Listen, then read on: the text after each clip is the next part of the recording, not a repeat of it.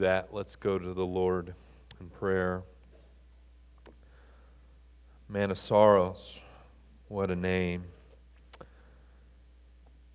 And Lord, you came not to be served, but to serve and give your life as a ransom for many. And so, Lord, as we now come to your word, we come to you as your disciples, as those whom you have purchased, and those who you call your friends. Amen. Why don't you be seated? This morning's sermon is entitled Raising Children to Be Wise in Heart. In the kind of avenue by which I, I hope to exhort us this morning is to go a little bit beyond maybe what you're thinking. Raising children in our home, and that certainly is included, and we'll talk about that this morning from Proverbs. But I want us to have a, a, a bigger view of education and the church's role in it. See, in the early church, theological education began not as a means to train pastors. You might have, that might surprise you. Theological education began to train every believer to know the faith and be able to defend it. Churches would catechize, they would teach, they would train in doctrine. And this is for every believer, so that everyone would be able to give an answer to the, to the hope that they have. By the 700s, getting into the medieval period, schooling was, was not separated from secular and religious. And Christians were the main educators in society. And such education came um, either through, through one of two avenues, either through the monastic schools or the cathedral schools. And so, whether you were of noble birth or whether you came from poor social standing, the church sought to educate children. They do so. The, the church would establish these schools and institutions to impact society. And if you were to do a study on, uh, on the influence of Western thought, and you think about the, uh, the Europeans and even uh, to America today, it goes back to the church starting institutions and schools by which they educated all. And so, as a result, Christianity was the major influencer in the development of the Western world. The developments that we have, we think of hospitals, we think of even uh, institutions and universities, and, and what we experience and benefit today was largely impacted by the church all the way back from the beginning. Churches not only educated the masses, but they also established orphanages and hospitals to meet the needs of society. And a, maybe a more recent example of this, and when I say recent, in the last hundred years, is illustrated in the leadership of a great Baptist preacher named Charles Haddon Spurgeon. You may know that name. Spurgeon was the pastor of the Metropolitan Tabernacle in London, England. And in 1867, he led his church to found an orphanage for fatherless boys 12 years later, it opened up and was able to bring in girls and grew to nearly house 500 children at their church. The vision for what became the Stockwell Orphanage began at a prayer meeting. Began at a prayer meeting where they would often lift up needs of the church. And, and, and Pastor Spurgeon got up and, and he spoke to the church and he said these words to them. He says, We are a large church. And they were. They were well over a thousand. We are a large church, he said, and should be doing more for the Lord in this great city.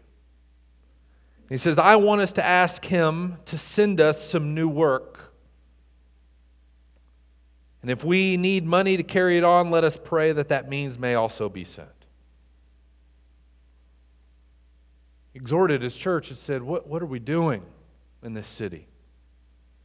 Let us seek the Lord's face and ask that new work may be given. And I want to encourage us to be doing the same. Soon afterwards, or right about the same time, there's a, a widow. She was a, a widow of a pastor. Her name was Miss Hillyard. Her heart was heavy for ministry. She had resources, and, and she was wondering and praying, how, how might the Lord use me in my new season of life? And someone pointed her and said, Well, I would encourage you to talk to Pastor Spurgeon. She had heard of his name, and, and she read in the newsletter, the church's newsletter, which was called The Sword and the Trowel the newsletter um, that, by which Spurgeon would write articles and, and address issues of their day. And, and she picked up the sword and the trowel. She had heard of his name, and, and she read what Spurgeon was advocating in one of these issues. She read this, where Spurgeon was advocating that for the establishment of schools. He was looking at the needs of their city. He says, Let's establish. I'm praying for the establishment of schools, he says, where all we believe and hold dear shall be taught to the children of our poorer adherents. Miss Hillyard read these words, she went straight to Spurgeon and she said, Pastor Spurgeon, will you help me? I want to start an orphanage. And with that, that orphanage was established with her resources, and it even continues to this day, called Spurgeon's Orphanage in London, England. Well, this morning, I'm not necessarily advocating that we start an orphanage, but I wouldn't rule it out. What I'm advocating is that we look back on our rich history as Christians and the church. And we look back on that rich history, we see that history includes ministering to children, children specifically of the poor. And it even has its foundation our Lord Jesus Christ where our Lord said, Let the children come to me, for such belongs the kingdom of God. Oak Park, the Lord has not only entrusted us with our own children, and He has, hasn't He? I look back and I look at Mr. Les Albro, and often when, he, when I'm talking to him, he often uh, tells me it wouldn't matter if you never preached another sermon if I just got to sit in that back row and walk, watch all those children run through. Isn't that right? Just to see the Lord giving us so many children, what a stewardship that is that the Lord has given us. But I'd also say that the Lord has given us a providential stewardship in the location of this church. A location of this church where He has placed us in a, in a way, in a, in a season where we are able to minister to the children who are not as privileged, to the children who live in these homes right around us in the apartment complex across the street. And some of them are even in the seats listening to me this morning. Children who come on Wednesday night, both in our Awana ministry and, and student ministry. Lord has given us a great stewardship. And with those that the Lord has given us, we therefore have a responsibility to educate them, to educate them and care for them in the name of the Lord. And in doing so, we can impact the next generation here in Jeffersonville with the gospel. And that's really, even if you if you were to do a study, and I commend that to you, if you want some resources, you can come talk to me. That is that has been one of the main avenues of outreach that the church has employed throughout its history. Because the world does not truly value children. Now, the whole world lies in the power of the evil one and he kills and he destroys. And the world's solution to poverty and systemic crime is kill those children and let's manage the population. And I would say, what a season the church is in right now where we can step in and be a, a messenger of hope and light. In fact, this is my prayer. This is my prayer. I want Oak Park pastors want Oak Park, your, your pastoral staff, your deacons. We want Oak Park to continue stewarding the gift of children, to be a place of stability and leadership. And that means for me all the way down. Now, that doesn't mean that none of you ever move away, but what impact there may be in children who come in and they're the same faces as they grow up. We want stability here. Place where children grow up in the church, where multi generational families are established and the goodness of the Lord is put on display. We have that here. I got to see that. I had the privilege of doing Paul Brody's funeral. Just hearing testimony of testimony from the family. Here's a man who left a legacy, who left an inheritance down. We have other families in here as well, and I could go on where there's grandparents and parents and, and now children and grandchildren. Those who have passed down the heritage. We need to be a place, a church that welcomes children who don't have this blessing the blessing of family and bring them into our midst, whatever that may be. I don't know exactly. I think we're doing some of it. The Lord's giving us opportunity. But what may it look like for us to reach the next generation? And maybe even bringing them into our homes. To put it simply, as the church of the Lord Jesus Christ, we are to raise up children who are wise in heart. And this is what we're exhorted to in Proverbs. And, and, and, and I'll put the verse on the screen. I'm going to call us to a familiar verse that we know very well, but I want to give a pointed application. Proverbs 22 6 says, Train up a child in the way he should go, and even when he is old, he will not depart from it. One of the great evangelistic avenues of the church that is ever before, both within our own families and outside our walls, is the evangelization of children, of training them up into the fear of the Lord, to train them up in the way that they should go, and that we should be a place that, that welcomes anyone who comes to the door. Like Jesus said, Let the children come to me. And whatever avenue and whatever opportunity we have, that we would take it seriously to train them up. That word to train means to dedicate, it means to dedicate them to the way. And in Proverbs, there's two ways there's the way of the Lord, and there's the way of the fool. The way of the wise, the way of the fool, the one who, who fears the Lord, and the one who rejects the Lord. How do we train up a child in the way he should go? This passage brings great comfort and hope for us as a church. There are exceptions to this, and that's the nature of Proverbs. These are, are, are, are, generally how the world works, but life is complicated. But generally speaking, and I would say we know that to be true in our own church, many of you come from Christian families, right? You've experienced that. Or maybe you didn't come from a Christian family, but Another family brought you in, ministered to you, and had an impact on you, and now you have brought up children and who know the Lord. There's great power in the family, something that the world is seeking to destroy. So, how do we do that? How do, how do we train not only our own children, but the children of this neighborhood? That's where I want to open your eyes, maybe, to look a little bit bigger. The children who walk in these doors every week. We have a stewardship, we have a responsibility. And through our study of Proverbs, we've learned that this training looks like training their hearts to fear the Lord.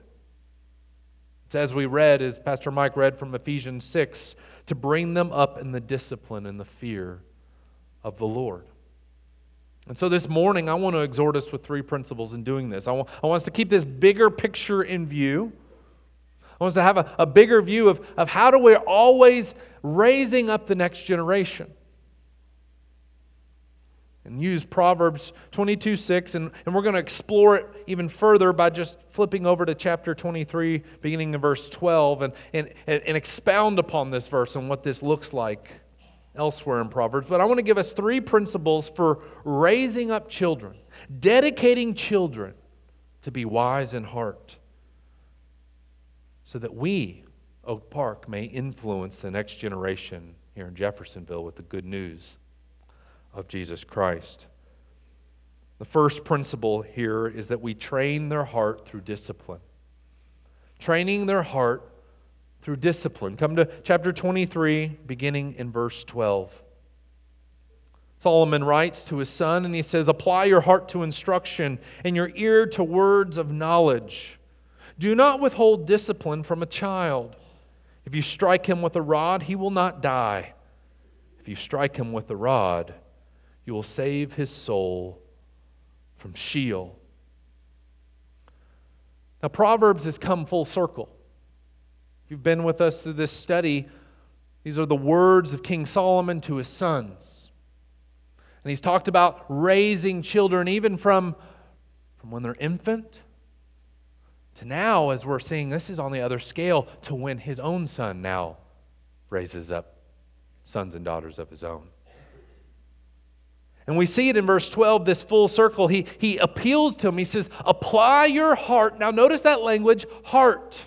Throughout this passage that we're going to look, he is always appealing to the heart, to the inner man. And he says, Apply your heart to instruction, your ear to words of knowledge. He's appealing to him uh, to instructional discipline.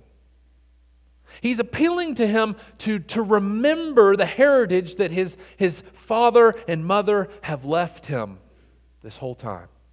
He says, It is now time for you to apply it. It's now time for you, get this, to raise up the next generation. That's what he's saying. I've done this, I've passed this on to you. Now, here, my son, you must pass it on to your children. And I want to I want to encourage us to kind of look at that as our church. The Lord has brought us many, many families, lots of young families. We got many children, many babies being birthed. That's great. Growing churches, thriving churches are reproducing churches. Look at a, a church that's dying, there are no children. So, how do we do this? We want to instruct our children. And I, and I think we're, we're, we're, we're on the right path here. I, I look out here, I see faces of men and women who are pouring into our children, moms and dads who are pouring in our children. How do we do that? We teach them the scriptures. We teach them to, to memorize the word. If we think of, of Proverbs, this is exactly what Solomon has been exhorting his sons to hear my, your father's instruction, forsake not your mother's teaching to bind them around your neck. And what happens in this instructional teaching, it's, it's formational, it, it changes them. If you think about modern education, modern education's goal, by and large, is, and, and I think we even maybe are, are drawn into this, is that the point of education is to, merely to get a job, right? It's how we think about college. Well, what, what's going to get me the figures? Education is, the goal of education is not equation job. The goal of education is character formation, which will result in that. But education is bigger than that, and I would offer that much of our educational system has abandoned the character formation element. It is a post Christian society that does not care so much about instilling virtue and ethics, which is exemplified in every sphere of our life in our society now. We're reaping the consequences of failed education. The scriptures are not taught. Not only teaching the scriptures, but teaching doctrine and then applying that, that teaching in the world to live in light of Christ. And that can practically look like in skill, skills and trade. That, that certainly is in part of, of education.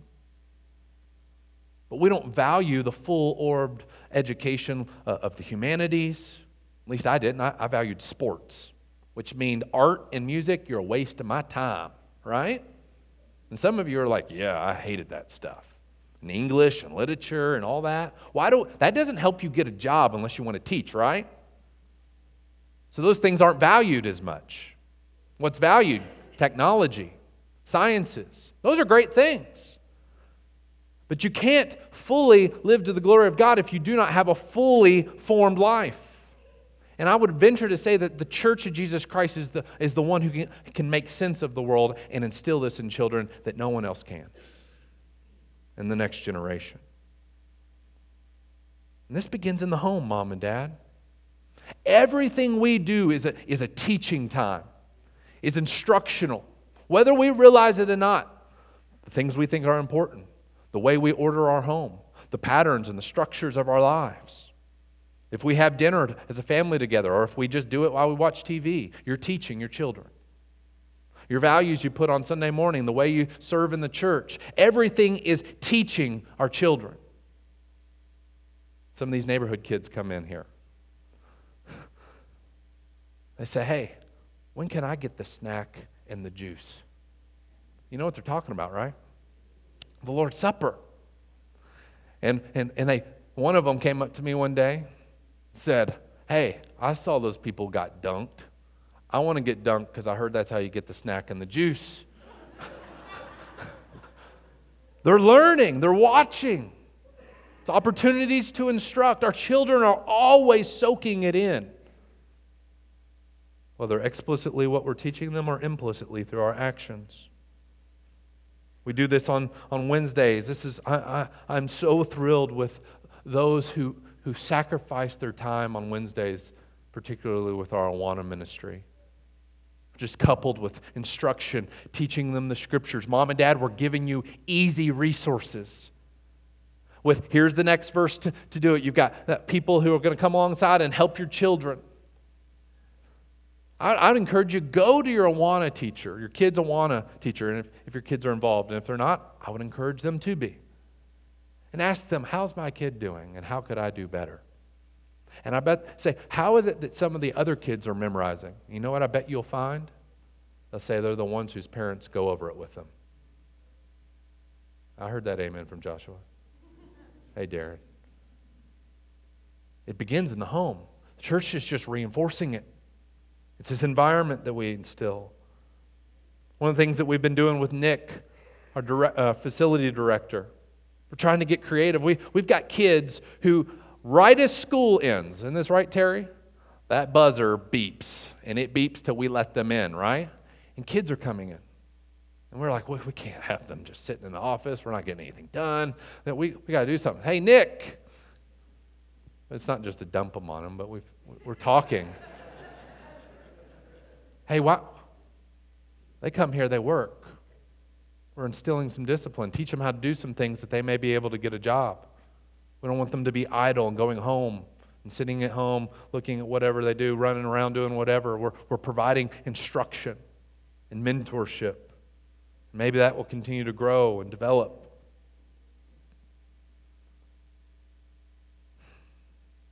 Mom and dad, we want our children, we want to parent our children to be able to become mature contributors to society in the name of Christ. We need to be thinking of that at every stage. And we get that when, when they're babies and then they can start talking, we can start reading, but I think some of us struggle when they enter that teenage years because we're in denial. And I haven't gotten there yet, and I'm already prepping my heart. We somehow think, oh, I got to parent them the same way they were when they're nine years old. But let me ask you, mom and dad, maybe particularly let me speak to us who homeschool. What are we doing to prepare our children to go function out in society? How are we training them? Because doing every degree, everything online by themselves is not going to prepare them to do anything in the world. How are they going to encounter the things that Solomon warns his sons to watch out for? How are they going to learn how to deal with that person who stabs them in the back, who talks about them? How are they going to deal with the fool who, who gives full vent to his fury? How are they going to deal with the one who betrays them if you never put them in a situation where they could be betrayed? How are they going to learn that they're actually not as good as they think they are at whatever that they do? Yeah, they might be able to beat their, their, their brothers and sisters, or they might be the smartest in the home, but the world's a lot bigger than, than the Sears family. How are they going to learn? Hey, it's going to take hard work if you're going to succeed. How are they going to learn that? We must be educating our children. That's the instructional part. Then there's the corrective part we see here. Now, this is clearly at the, the younger stage. Do not withhold discipline from a child. And speaking of, of striking them with a rod, This is spanking, right? Spanking, which another thing the world says don't do. I want you to see here, there's a condition, conditional statement here. If you strike him with a rod, he will not die, okay? Now, this applies wisdom. There's a fine line between spanking and child abuse. We're not talking about that. We're talking about a loving discipline. But notice the conditional statement. Look in verse 14. If you strike him with a rod, you will save his soul from Sheol. Sheol is the abode of the dead. You will save your child from death. What's the flip side of that conditional statement? If you do not discipline your child, they will die. And I look at society. Josh and I talk about this a lot, looking at our neighborhood. Children who do not live in homes of discipline, schools that no longer have any expectation for the kids. Talk to one family, can't, can't learn in class because the teacher has no control over the classroom because they have no authority anymore. You cannot discipline. And I'm not suggesting you're spanking high school students, I'm just talking about corrective discipline in general. You can barely do anything, and, and we are reaping the consequences. Just look at society. We need to be a place where they, they can be disciplined, lovingly disciplined. And that happens, right? Joshua is doing things with our Awana teachers and, and student ministry. Uh, come here with your uniform on, teach some discipline. You will say, Yes, sir, no, ma'am. If they do not follow the order and the structure, there are consequences. And you know what we've begun to see? Some of these kids who are literally bouncing off the walls. You know what they say? They used to come up here and punch me in the gut, thinking that was how I wanted to be greeted, and now they say, I love you, Pastor Chase. Little differences. Shepherding their hearts, starting early, pointing them to the fear of the Lord. In everything we do, both instructionally, positively, and correctively, is, is trying to shape their hearts to, to know who God is. And society has destroyed these structures.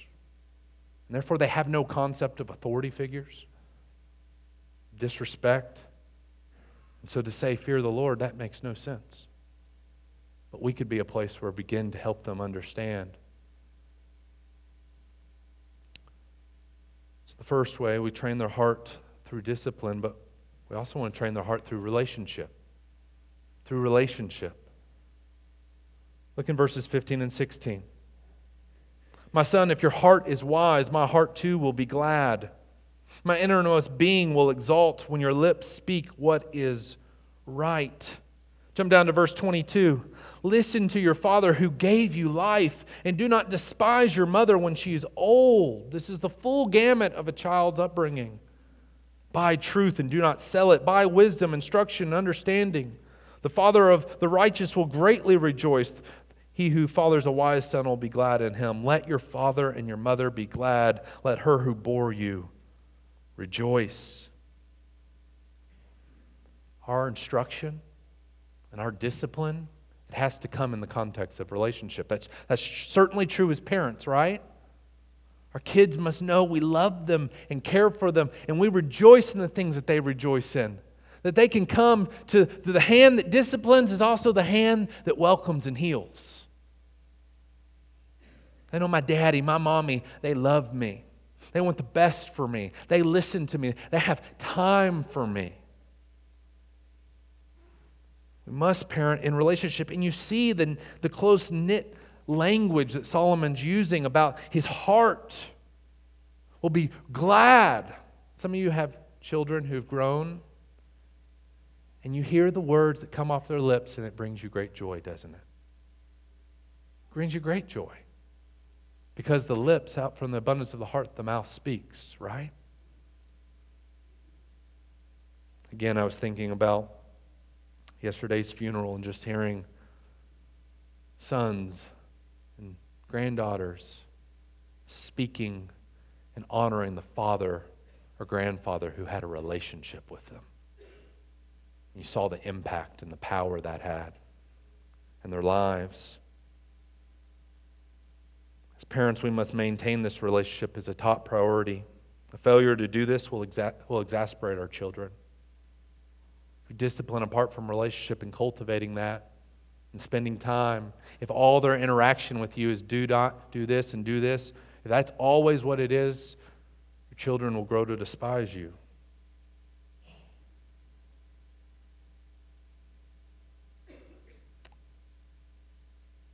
It's a huge blessing from the Lord, isn't it?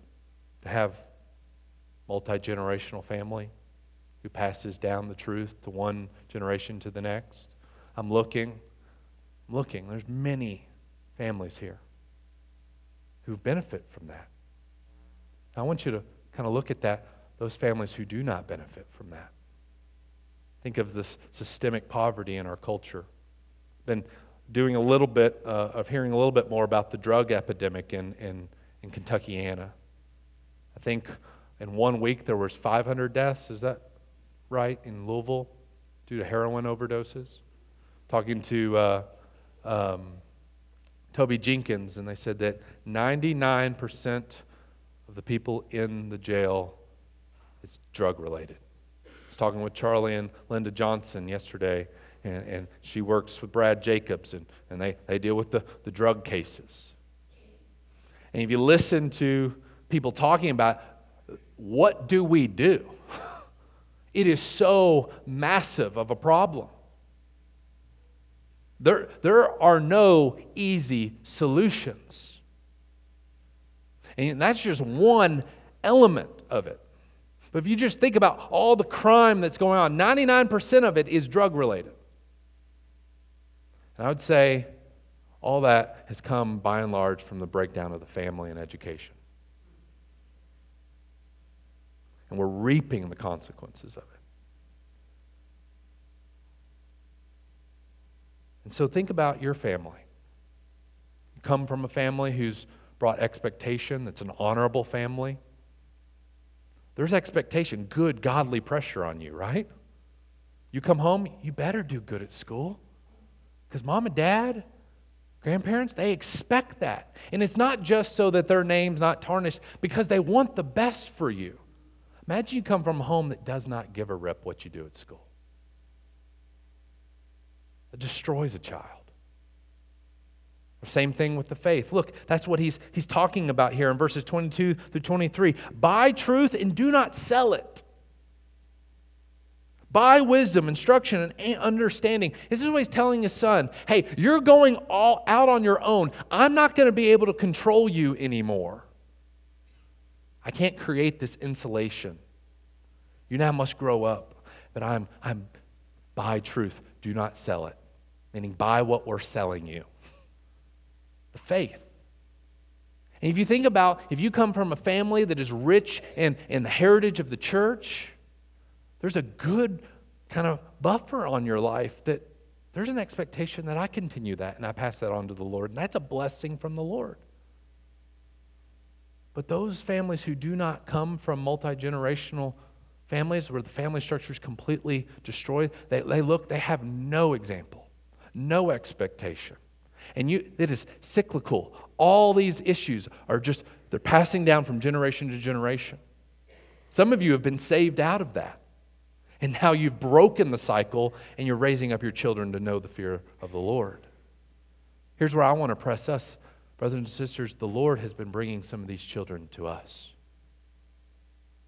And if we want to reach Jeffersonville, that is not to say that the Lord cannot change any adult's heart. But by and large, those hearts have been hardened. They do not listen, they reject. But these sweet little children are still, still receptive. And we're able to have an opportunity to have that relationship with them and teach them and instruct them.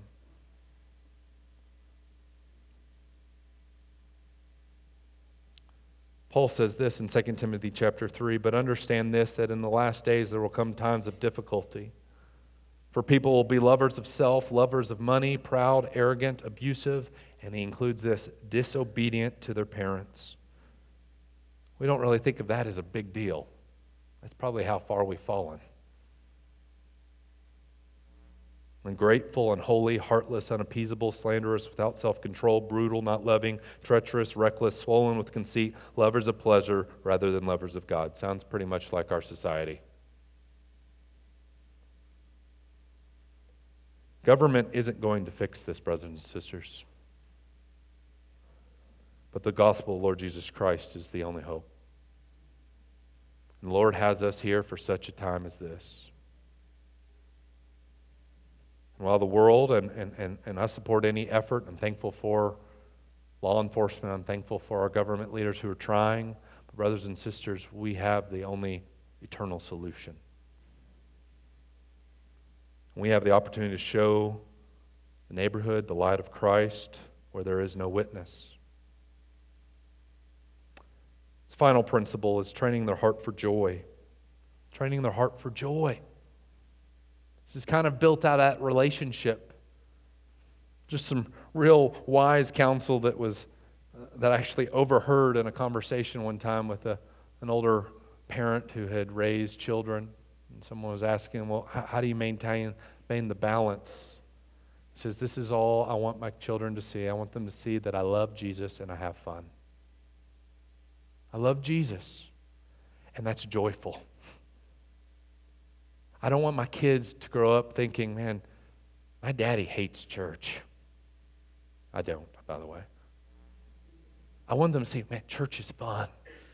Church is wonderful. The, the people of God, though, that is where our friends are, and we, we enjoy them. And we find them precious, and, and we get excited about worshiping Jesus. Mom and dad, if, if your, your children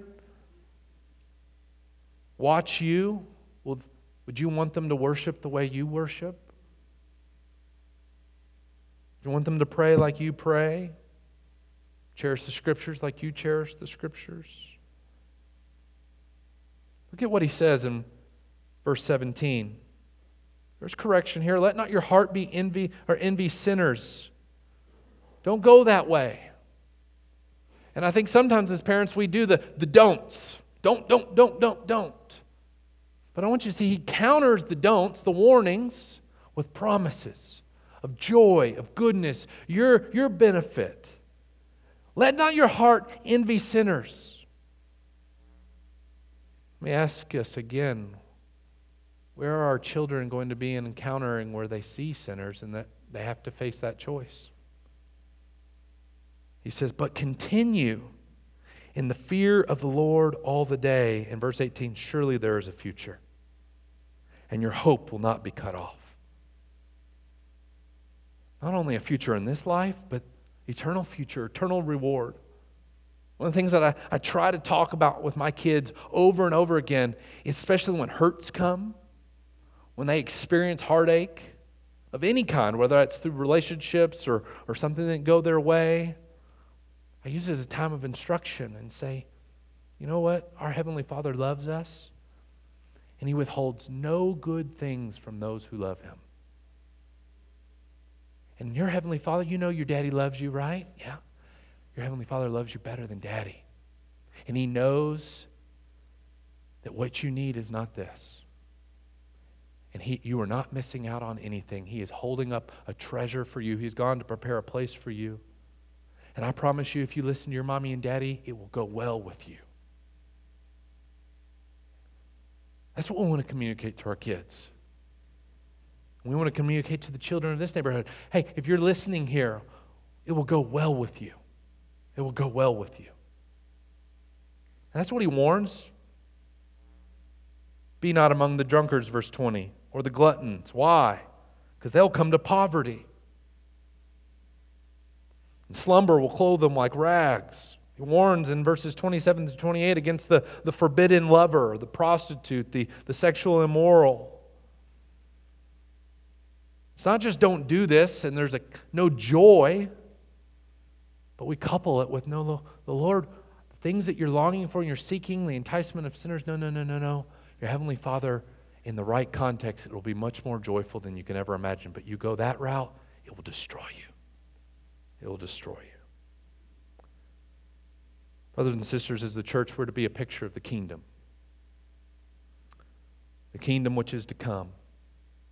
We're to be a place that educates children, not only children, but we raise them up all the way to the day they die. This is to be a place where kids come in, adults come in, they find love, joy, peace, patience, relationship, truth, structure. I mentioned we have neighborhood kids who come here every, every day. Spring break's been a little bit more. Why do they come? I mean, we're not doing anything too much fun. I'm usually responding to emails, calling, having meetings. I don't even know if some of them would articulate it that way, this way, but, but I venture to say because they know it's safe. And they come in here and there's people who are warm to them and kind to them. And they're seeing something they've never seen before.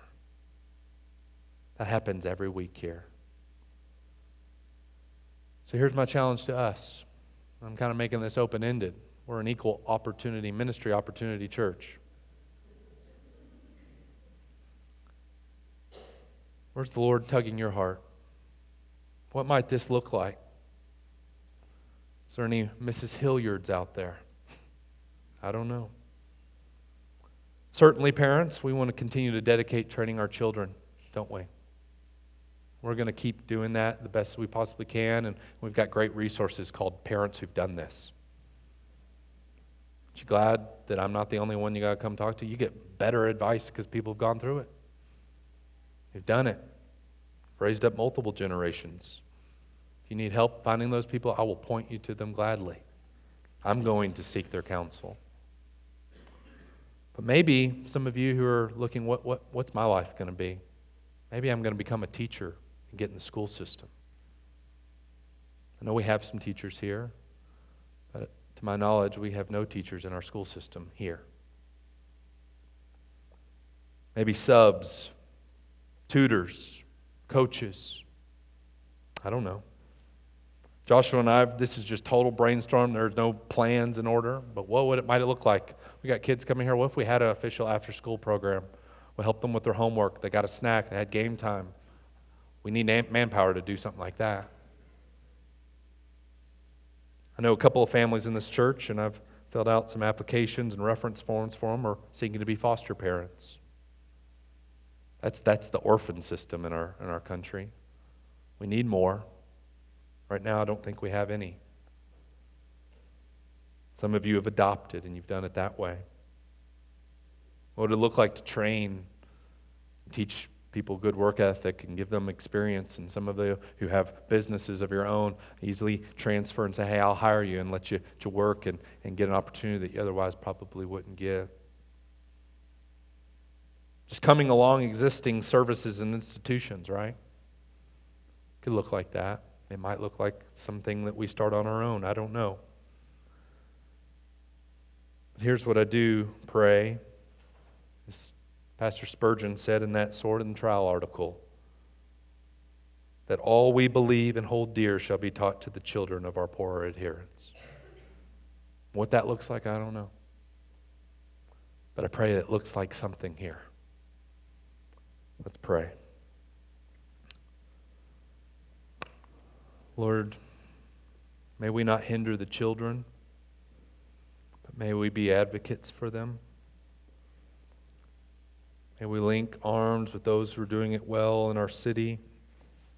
But Lord, may we understand that their ultimate hope is that they have hearts renewed with the gospel. And Lord, what might it be if a neighborhood, a city, the children were reached and the, the systemic brokenness is smashed? Lord, that's our prayer. That, that is above probably any of us could ask or think. That's a big undertaking. And Lord, we, we aren't as big as Metropolitan Tabernacle in London was. But Lord, we have a big God. And we ask you to work in us, to pierce our hearts. What, what might that look like? Who might you bring our way? And so, Lord, I pray that whatever it looks like, that we as a church would be willing and excited and eager to raise children who are wise in heart. We pray these things in our Savior's name. Amen. If you would, let's stand and let's sing. As you stand, would you repeat these words after me? Hallelujah. Hallelujah. Hallelujah. Praise the one, Praise the one, risen Son risen Son. of God. You guys just learned the chorus to this song.